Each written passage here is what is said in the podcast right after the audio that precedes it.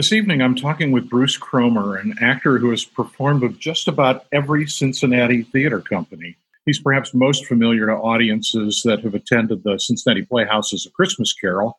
He played Bob Cratchit for many years, and in 2007, he grew up and took over the role of Ebenezer Scrooge, which he's played for uh, a decade now.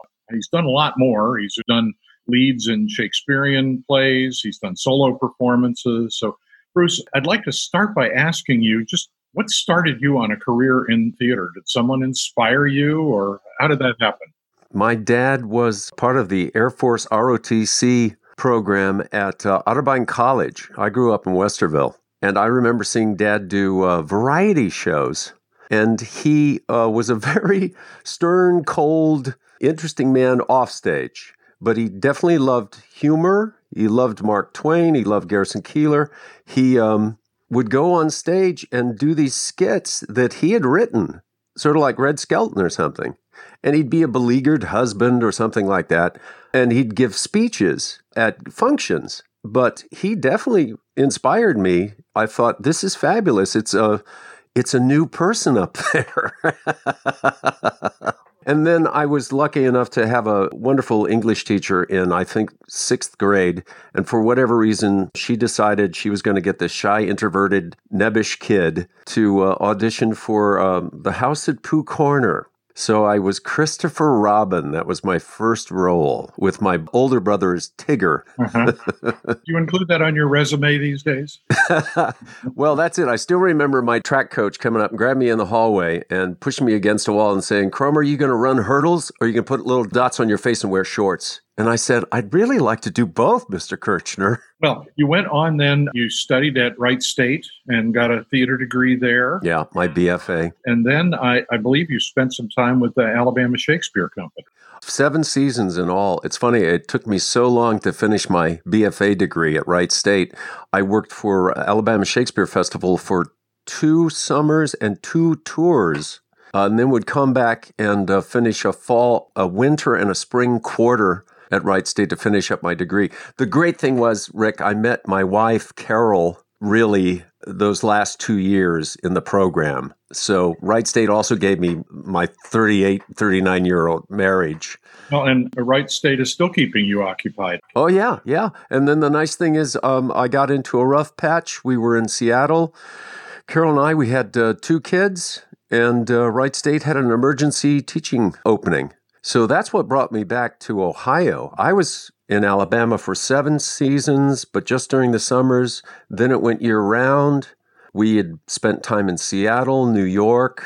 Uh, we just followed the jobs. Sure. And when I came back to Ohio, honestly, I thought it was a, sort of a professional death sentence hmm. because there was the human race in Dayton, and that was it. And I was a union actor. Yeah. But then I go down the highway and Ed Stern said, Come and audition for a Christmas Carol.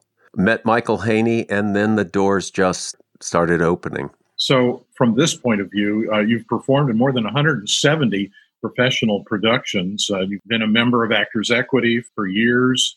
And as you mentioned, locally, you've performed with the Playhouse, but also at Ensemble Theater and Cincinnati Shakespeare and Dayton's Human Race, which I think you were in, involved in really getting that one off the ground. Yeah, the nice thing was it was started by Susie Bassani, Marsha Hanna, Kevin Moore, Scott Stoney, and it had this loose confederation of resident artists. And um, it started to go under at one point, and we did uh, Angels in America. And I got to do Prior Walters, one of the best roles I've had in my career. But uh, to do Kushner's epic and do both parts in Dayton, Ohio, where we thought, okay, this gay fantasia is probably not going to go over that well.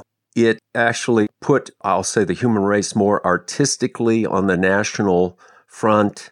But that helped me think, no, I definitely, I knew I still had to act, regardless of whether I was teaching or not. But then I really started thinking, oh, I think I've got something to teach. I think I've got something I can share with these young artists.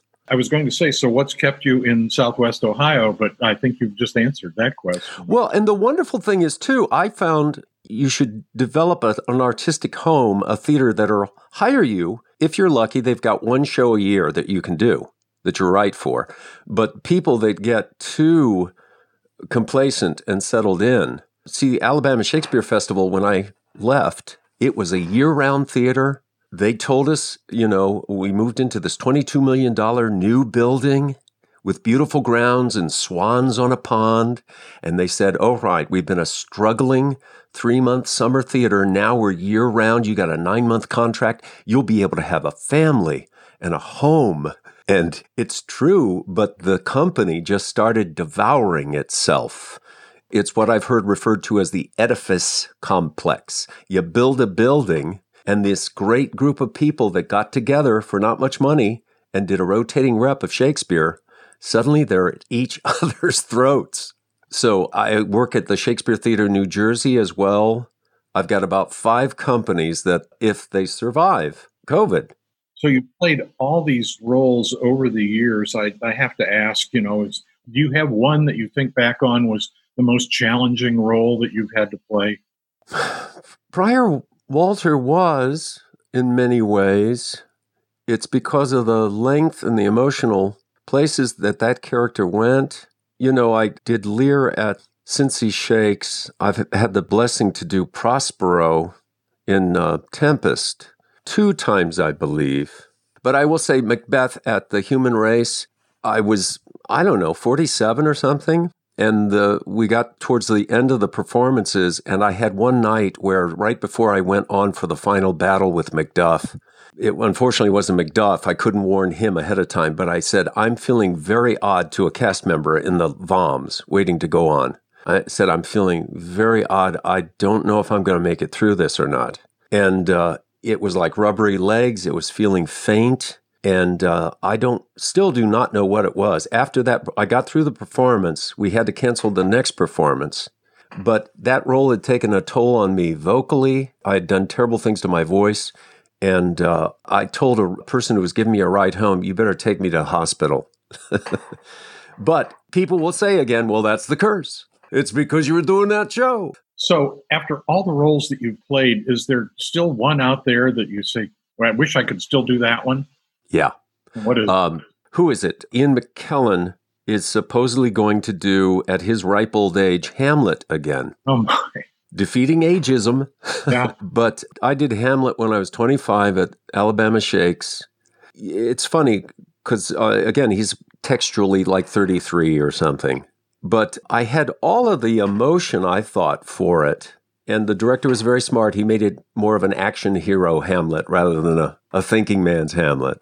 But that was such a rich role that I thought when I did it, I'm not ready for it.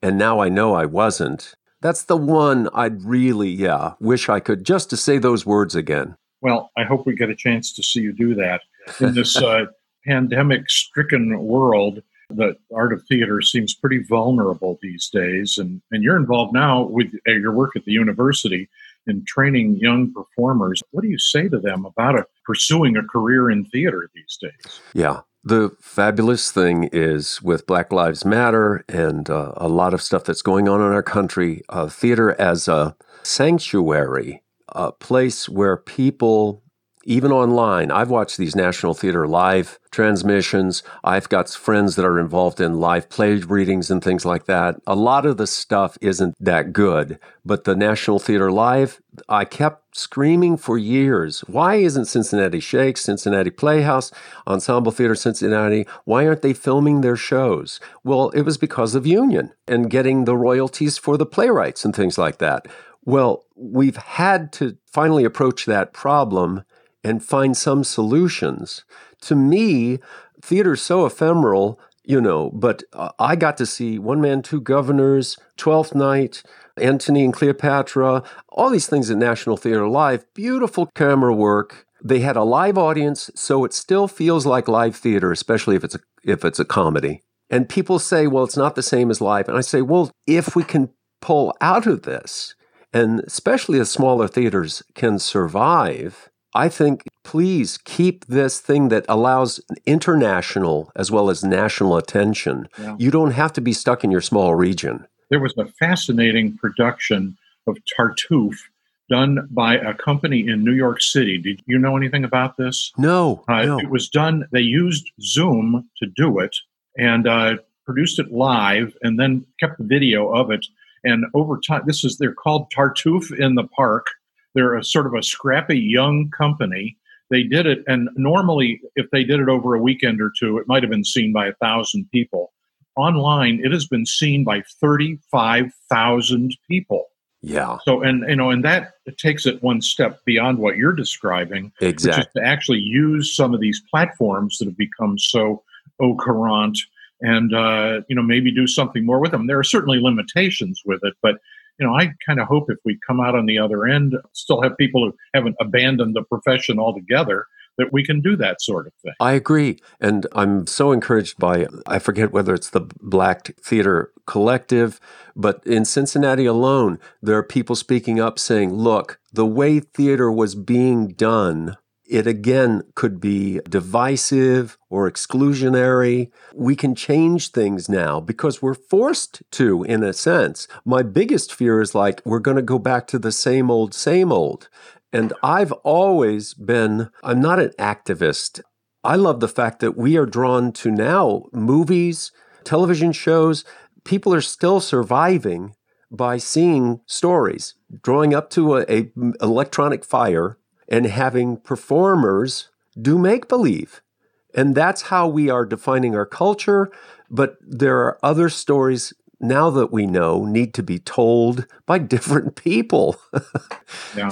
I hope that we have many more opportunities to see you telling some of those stories. Uh, so many of them I've enjoyed. Some of your solo performances, in particular, The Iliad that you did for uh, Ensemble Theater was just a remarkable piece. I'm sure it had to be exhausting. But, but that uh, was definitely one of the highlights of my career. I still thank Lynn Meyers and Michael Haney, who's directed me so many times. There are certain individuals, artists that you run into, as well as theater people. They really do understand that thing of you don't have to have a lot of bells and whistles, but it's a challenge and you got to step up to the bar. Well, we could go on for hours here, but uh, I think my time is running short. My guest for this evening's final installment of Around Cincinnati has been one of our region's favorite actors, Bruce Cromer. It's been a pleasure to chat with you, Bruce. Thank you, Rick. Tonight and in the past, and I want to mention that we've assembled a couple of your past interviews that if people go to the uh, WVXU website, they can hear some more of things that you have to say. You and me about- and Michael, we spent had a lot of good good recordings. Yeah, absolutely. So, uh, listeners, you can find that at wvxu.org/slash around Cincinnati. Bruce, thanks again for all your excellent performances over the years. Thank you very much. For Around Cincinnati, one last time, I'm Rick Pender.